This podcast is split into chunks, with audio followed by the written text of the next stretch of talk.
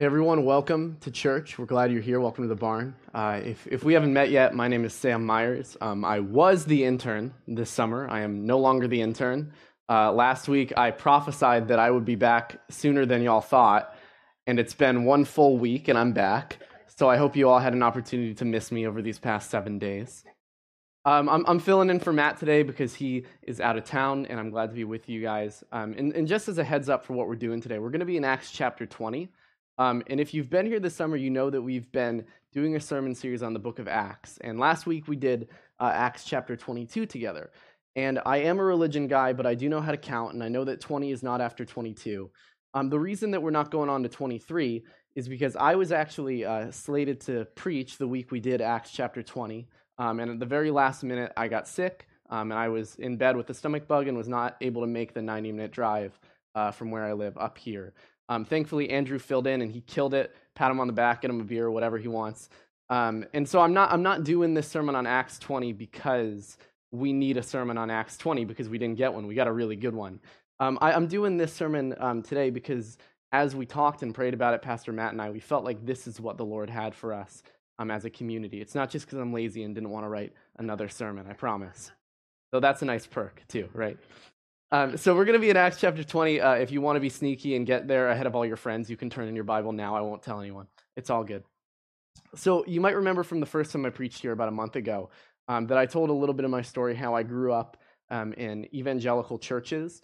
And so I kind of grew up with a culture that I didn't think was weird at the time, right? But now that I'm a little bit older, just a little bit, um, I can look back and be like, huh, that was a little goofy. Um, and there are lots of examples of that. Maybe you've grown up in this culture, maybe you're raising children in it, maybe you're just sort of an outsider watching us, and you're like, why do they do that? And we, we don't know either. But uh, one example of that is I was not allowed to read Harry Potter books growing up. Um, some of you are nodding understandingly. Some of you are like, good, you shouldn't be. I'm not judging anyone. Uh, I, I, think my parents thought that if I read them, I would become a wizard. Um, I did not read them until college, and I did become a wizard in college, but I don't think that was related. So that that obviously is, is an example of something the culture said I shouldn't do, right?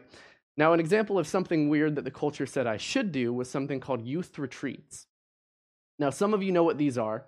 Um, a youth retreat is basically when a church sends its middle and high school students, usually it's around that age, um, off to like a camp somewhere in the forest to spend a weekend away from the struggles of everyday life and to be with the Lord, right? It's a cool idea. I dig it. Um, I actually fell in love with Jesus on one of those youth retreats. And, and now, during the school year, um, I serve with the high school ministry at my church down in Fairfield, um, and I go on youth retreats with the kids. So I'm not, I'm not bashing youth retreats. Don't hear me saying that, because I'm sure Will has one scheduled coming up soon.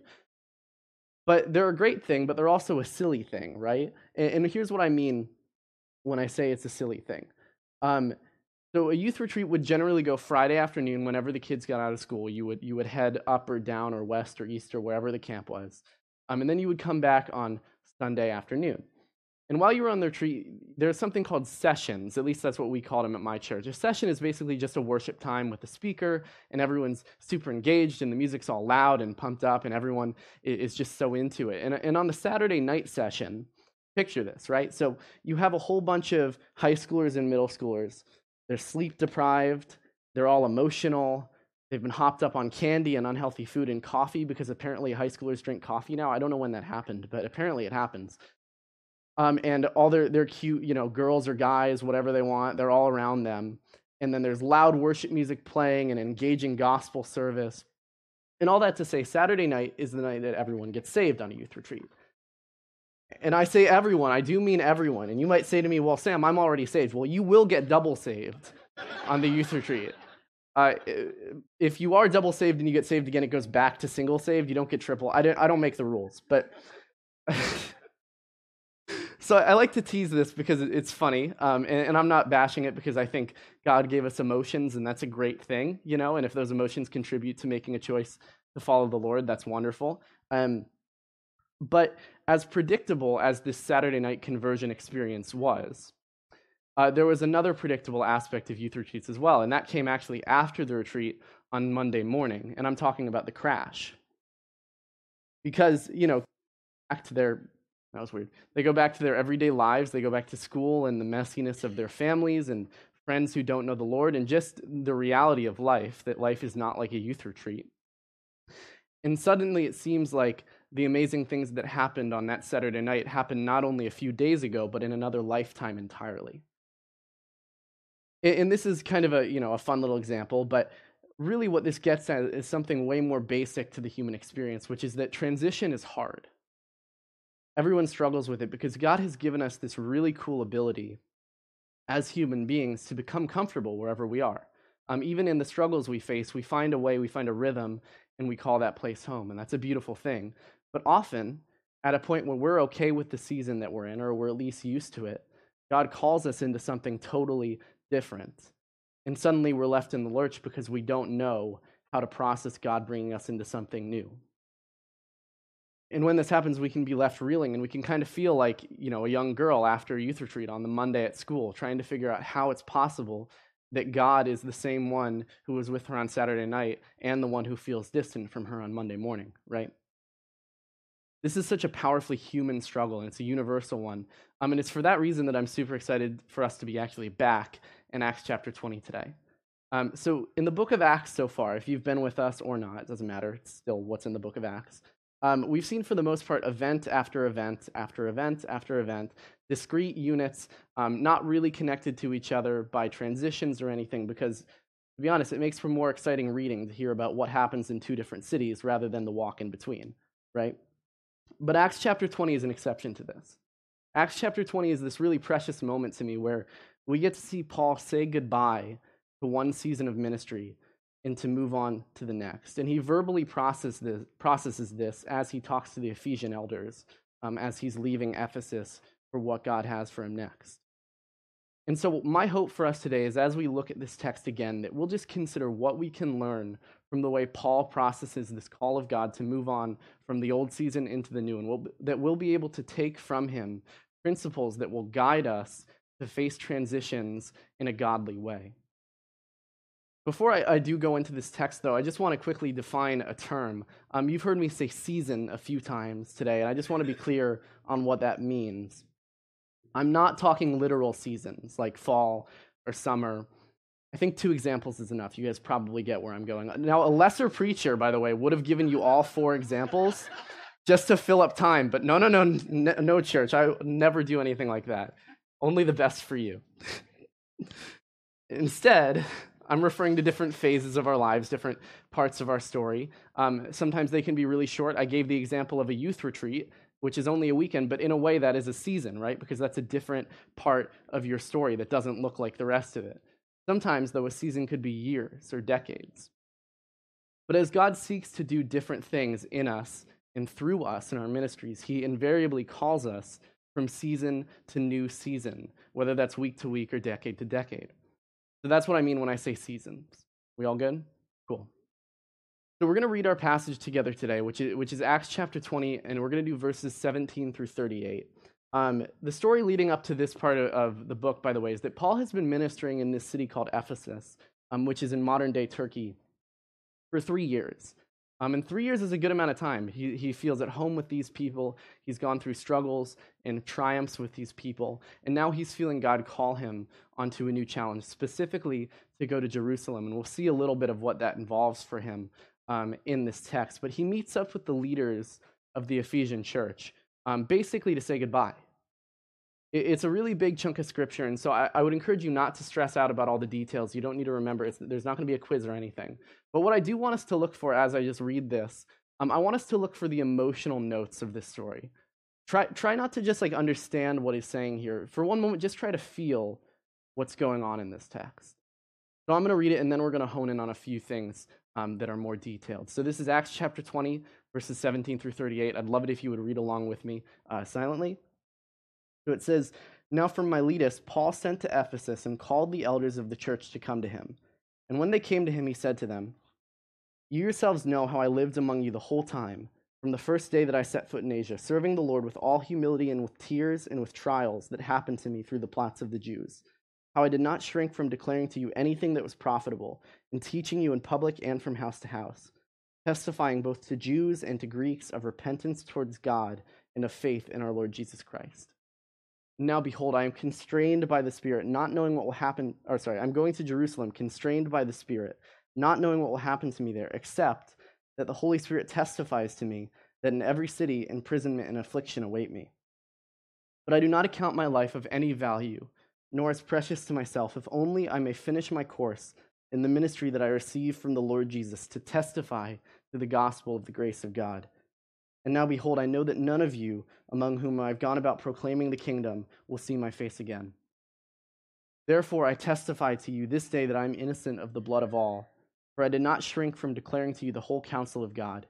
Pay careful attention to yourselves and to all the flock, in which the Holy Spirit has made you overseers, to care for the church of God, which he obtained with his own blood.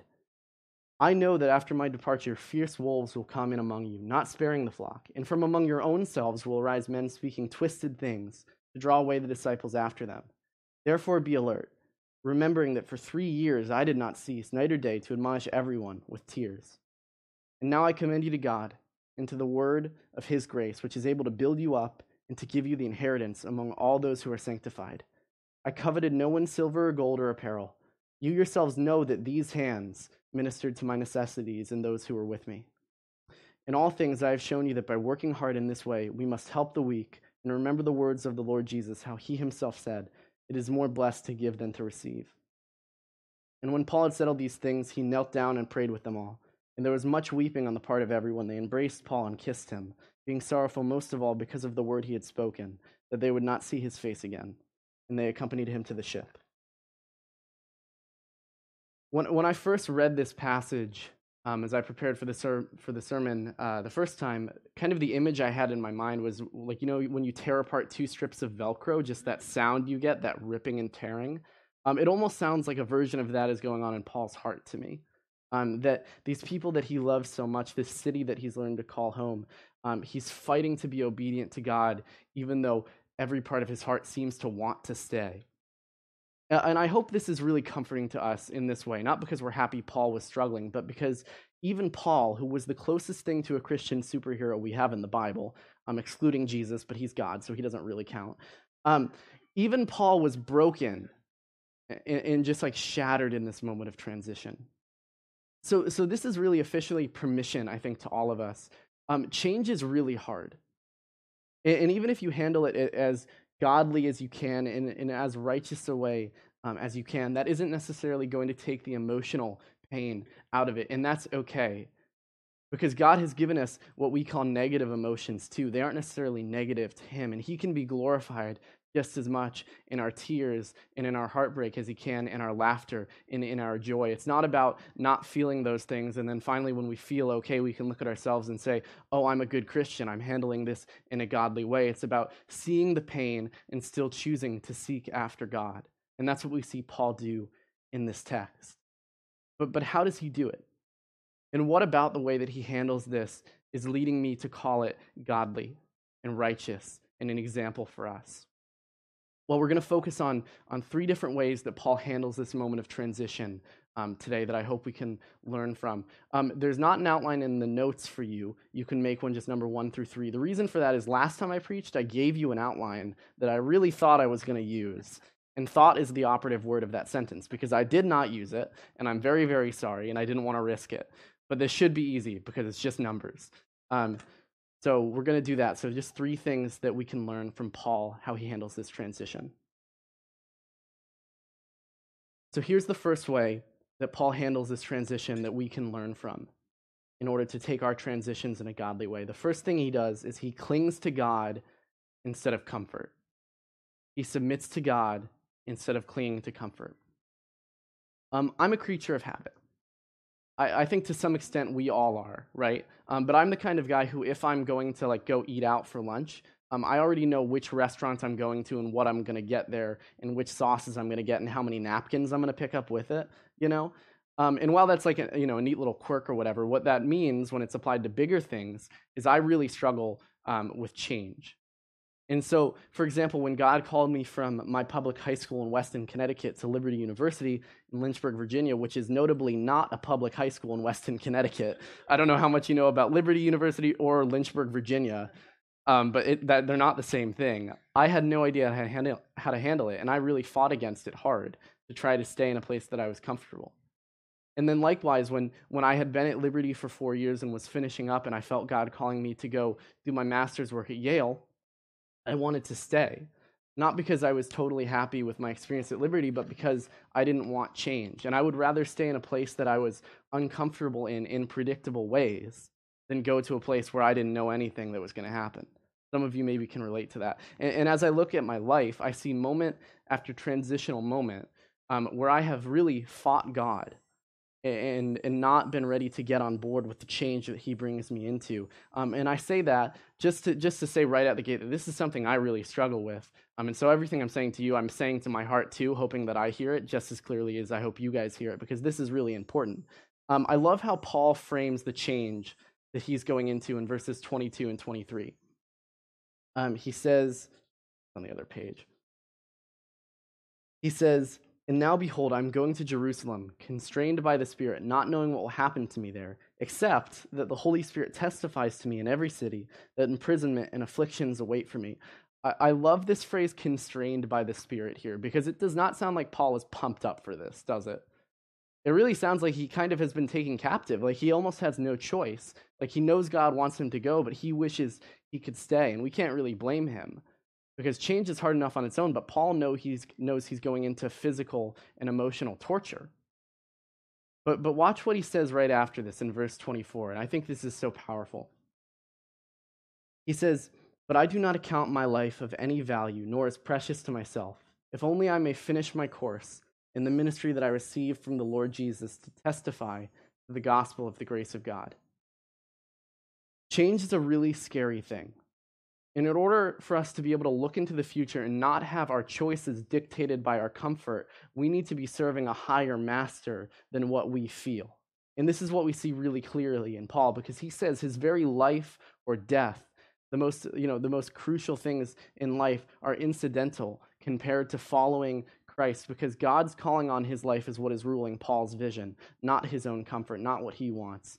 And that's so, so good because what can so often happen to us is we can get so comfortable in the blessings that God has given us in one season that we hold it with a closed fist and we're not ready to let go and move into the unknown blessings of a season that's mysterious and hidden in the future for us. And the only true antidote to this is not being better or smarter or waiting for our emotions to get in line. The only true antidote to living lives that are dictated by our comfort is by choosing to worship a higher master, which is God, which is exactly what we see in Paul because he's been blessed for three beautiful and I'm sure messy and complicated years in Ephesus.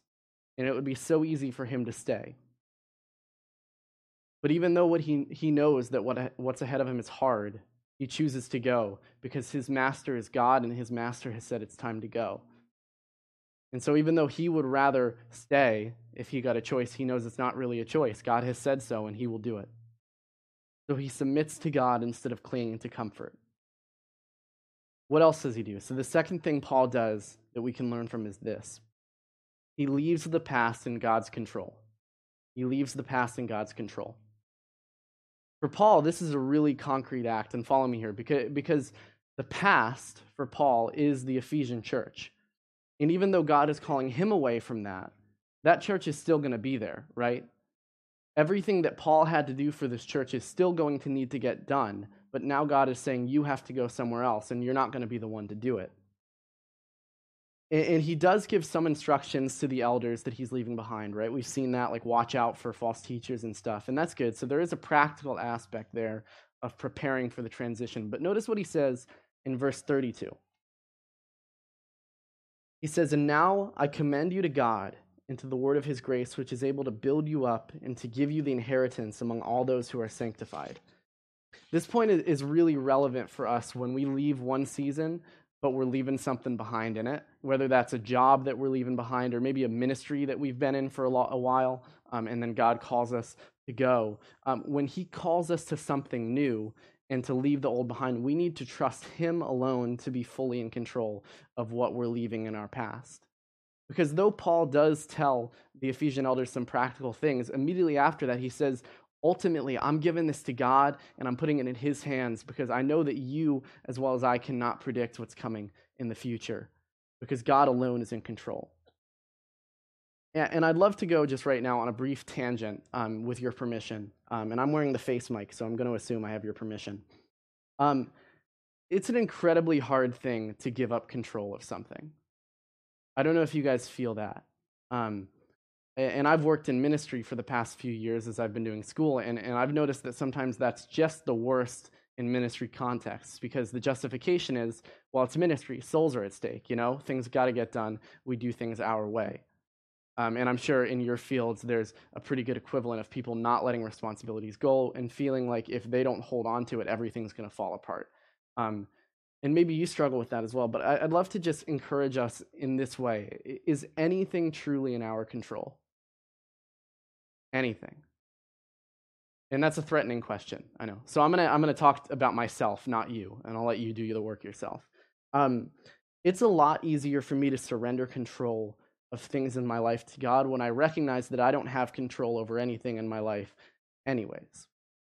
Um, for one thing, I can't control other people, what people say or do or don't say or don't do. Um, I always hated working in group projects back in college for this reason, um, because people would frustrate me by the way they did things. And it's funny thinking about it as, prep, as I was prepping the sermon. I realized that anyone who did any assignment slower than me was lazy, and anyone who did it faster than me was an overachiever and needed to get a life. You guys see what I did there? Because, because really, it wasn't about other people doing things differently that was threatening. Sure, it was, but that was a symptom because that whole thing was a threat to my idol of control in the feeling that I was in charge of my success. See that?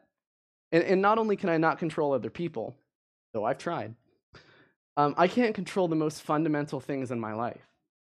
Like, like I could have prepared this sermon, you know, and service could have been canceled because of a freak tornado or an earthquake, or like, you know, like maybe a dozen bears could have taken up residence in the amphitheater and refused to leave until I stopped using bear puns in my sermon, which, by the way, I will not bear with that request. You guys are welcome. I, I had to leave you with something. Uh, but, but jokes aside, a- am I wrong? I control nothing in my life.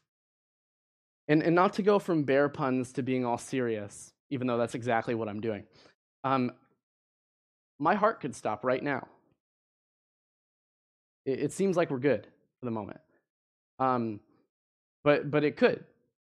The, re- the reality of this world is even in the areas that I have the most responsibility and feel like I have so many things to do, that depend on me.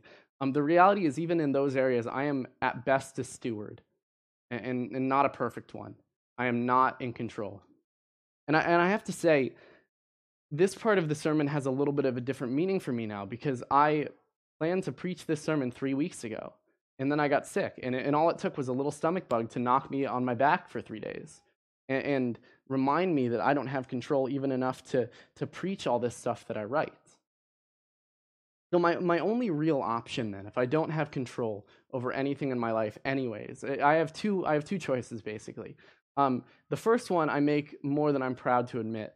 Um, I can pretend I have control, um, and then I can inevitably panic um, the myriad times every day that I'm confronted with the reality that I don't have control, whether it's someone who does something that annoys me or whether um, just circumstances happen. I, you know, I get out of the house in the morning, and my car has a flat tire or something like that, and I can panic because I thought I had control, and here's this reality bumping up against the one I've constructed against, and I'm not willing to accept it. Or, and I think this is probably the better choice, I can go before God with all these things I feel like I need to control. And I say, okay, you have these because I don't have anything, I don't have any control really uh, in general. So why don't you take this because you say you have control? And I think that's probably more true than the lie I've been telling myself.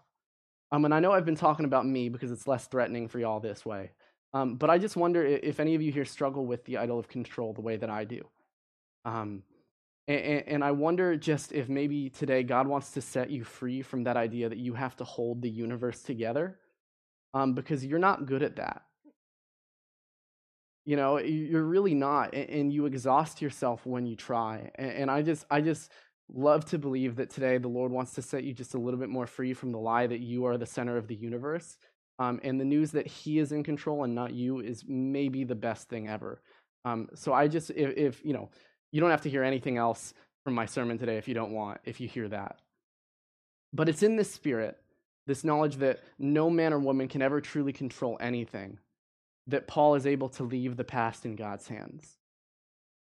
And in the same way, we surrender the seasons that we leave behind, the ministries, the jobs, the whatever we leave behind as we move into what's next for us, into God's hands, because He alone is in control in reality. We even leave just the memories of past events in God's hands, because we don't need to carry these aspects of our past seasons with us either, because only He can control those as well. God alone is in control. And, and as we transition from one season to another, we're reminded of this fact. And we're forced, as Paul does here, to make the choice um, of whether or not to lay all of our unknowns again at the feet of Jesus. And I hope that we make it. So he submits to God instead of clinging to comfort, and he leaves the past in God's control. And, and the third thing that Paul does is, is probably the most simple as well as the most difficult thing that God uh, that Paul does in this moment of transition. He says goodbye. He says goodbye.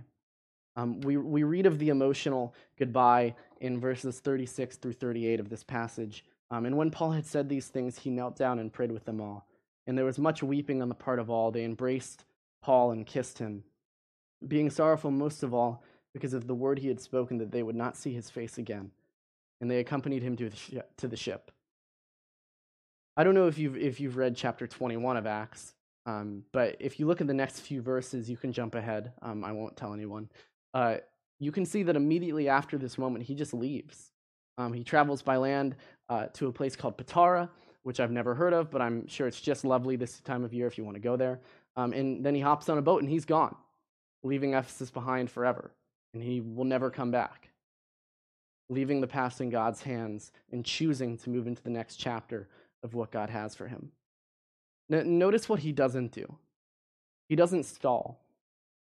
He doesn't make excuses for why he can't leave just yet. He doesn't stay around for, you know, 2 3 more weeks to get everything in order. Even those those things would be really easy to rationalize to himself because he knows that God has called him to a new season. And as much as he's loved the old one, he's not about to miss what God is about to do, hanging on to what God has done in the past. So he takes this courageous step of faith and in the midst of all of his emotions and fear, which are so evident for us, and thank God for that, he steps out into the unknown, believing that God is already there.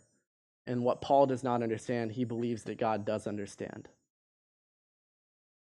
In John chapter 10, um, Jesus calls himself the Good Shepherd, the one who's come so that we can have life um, and have it abundantly. I see some of you wearing day camp shirts. That was our theme this year. Um, and any good shepherd knows that you don't bring the sheep to the same pasture every day forever. Though maybe some of us would be okay with that. Sheep are simple creatures. They're not stupid. You might have heard that they're stupid. They're not stupid. They're simple. They're, there's a difference there. But they often don't see things the way that shepherds do. And, and it's just such a great truth that the Lord knows what we need better than we do. He both makes us to lie down in familiar green pastures, as the psalm goes, and leads us beside still waters to what's next. In, in all these adventures, we can trust Him, whether He calls us back to the same place that we've been serving patiently in for years, and maybe that's the struggle of just staying in a place when we want something new, or whether He's drawing us from a place that we've inhabited for decades into something that we've never imagined and are scared to even think about. And here's how I know that we can trust him uh, in the known, in the unknown. It's the same reason that I've been calling him the Good Shepherd. And I know you guys can't see my notes, but good and shepherd are capitalized in my notes. And I wouldn't do that about a dude who was just good with sheep. Um, John explains right after the verse about abundant life. He says, I am the Good Shepherd. The Good Shepherd lays down his life for the sheep. Now, when the disciples heard Jesus say this, um, they probably would have been a little bit confused because, yes, theoretically, um, if it came down to it, a shepherd would fight a bear and maybe die defending his flock. But that's not what the text says. It says lay down his life. That's the image of a bear coming up to the flock and Jesus just like sitting there and taking it. And so that doesn't really make sense. And this is where the metaphor of the good shepherd kind of breaks apart and actually explodes outward because it's too full for us to understand. Because Jesus laid down his life for us in a way that no shepherd ever could for their sheep. He chose to take on death itself, the death that our sins deserved, and emerged victorious. And with ultimate victory just moments away, what did Jesus choose to do? He chose to become our good shepherd And there probably aren't a lot of shepherds in here, but being a shepherd is not a glamorous profession. But Jesus chose that for us, victorious and exalted over everything. He chose to become our servant yet again. And sometimes our shepherd calls us into new pasture, as he did with Paul about 2,000 years ago. And when he does, though, that's an intimidating prospect. I'm so grateful that we have Paul's example in Acts chapter 20 to help us bridge that gap in our own hearts. So, as we, as we follow Paul's example, and as we attempt to handle the transition moments in our life um, in the godly way that he did, what does this actually mean? Like, what does this look like for us? Well, in the same way that God has us all in unique seasons, I, I believe that there are unique applications of this of these principles. Um, and I want to lay out just three for us today. One for each group of three types of people. Um, maybe you're in a season right now and you are pretty sure you should be there. Like you feel really confident, like I'm just loving what I'm doing, or even if you're not loving it, you know, you might feel God has me here and this is where I need to be right now. And praise God for that. I am not here at all to question that. I think that's awesome. And there, there's really nothing better than feeling like you're where God has you. Um, but here's what I would encourage you to do. I'm not encouraging you to overthink, you know, what's next or where you are or anything, but I just I would just encourage you to offer up your future to God. And that can look as simple as a prayer like this, like Father, thank you so much for how you're using me where I am. Thank you for what you're doing with me now, and I just want to say when it's time, I'll go. Wherever you call me, whatever's next and whenever next is, I'm ready. I'm going to go. And, and by doing this, we position ourselves to be obedient to God when He calls us into the next season, even when we're content in the old one. Because you don't want to be preparing for the battle when you're already in the battle. You want to be preparing for it ahead of time. So that's one thing. Eh, for a second group of people, maybe hearing me say all this stuff about seasons and about hearing God's voice, you're honestly just like, Sam, I have I have no idea what I'm what season I'm in. I have no idea if God wants me here. I have no idea where God is. I can't hear anything. I just I don't know what's happening right now. And, and I just want to say, friend, I'm so glad you're here. Um, God usually keeps me in the dark far longer than I like in my life, and some of you might have that experience. Um, but I also know what it's like to go extended seasons where you just don't hear the Lord at all. Um, and I don't have an answer for that. I don't have an easy pray this prayer and that'll go away for you, though I wish I did. Um, but what I do have for you is the opportunity to just look around at this people you're among. Um, the church is not a people who are here to hear me preach or to hear Pastor Matt preach or to hear whoever preach. We are a messy and broken people all trying to see to seek the Lord together. Um, and you are surrounded by a community of people who would love to walk alongside of you in the unknown of where you are now and to come alongside of you and pray for clarity, to pray for God to make it evident where you should be, to make it evident what the next step is, and to give you peace in that moment. And so I would just really encourage you if you're in a place where you're you feel like you're drowning, man, and you're just trying to you're just trying to keep your head above water and wait for the daylight to come in the storm. I just want to encourage you: don't leave here without telling someone that. Um, I think you'll find us more compassionate and and more loving than you might imagine. Um, and if not, then I hope you'll have grace for us because we're still works in progress too. Um, but people need other people, and I hope you'll find some of that here um, in the community of God. And, and to a third group, maybe you're hearing me say all this stuff and you're kind of hating this sermon because you know that God's been calling you to move to a new season and you've been avoiding that.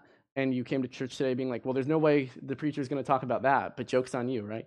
Um, maybe you hear me saying this and you should have gone to the new season a long time ago, but you're clinging to the old one. I've, you know, I've been there. Like I think most of us have. Um, and I just want to encourage you this way. Um, I think it's I think it's time to say goodbye. If that's you here today, and you feel like God has opened up a door for you, and you feel like that's where you need to be, um, but maybe you're just holding on to what's familiar. Um, I don't fault you for that. I, I understand where you're coming from, but the Lord has such beautiful things for you, friend, um, that I don't want you to miss the beauty of what God has for you, clinging to what you've enjoyed in the past. It's just not worth it. Um, familiarity is great, but being with your Father is far greater. Um, and, and God is already in the unknown, He's already in the scary, and He's not afraid. So I'd encourage you to step out of the boat, to leave Ephesus behind, and to move on to what's next. whether that's taking a first step in that direction, or a second step, or a 34th step, or whatever it is. Move forward.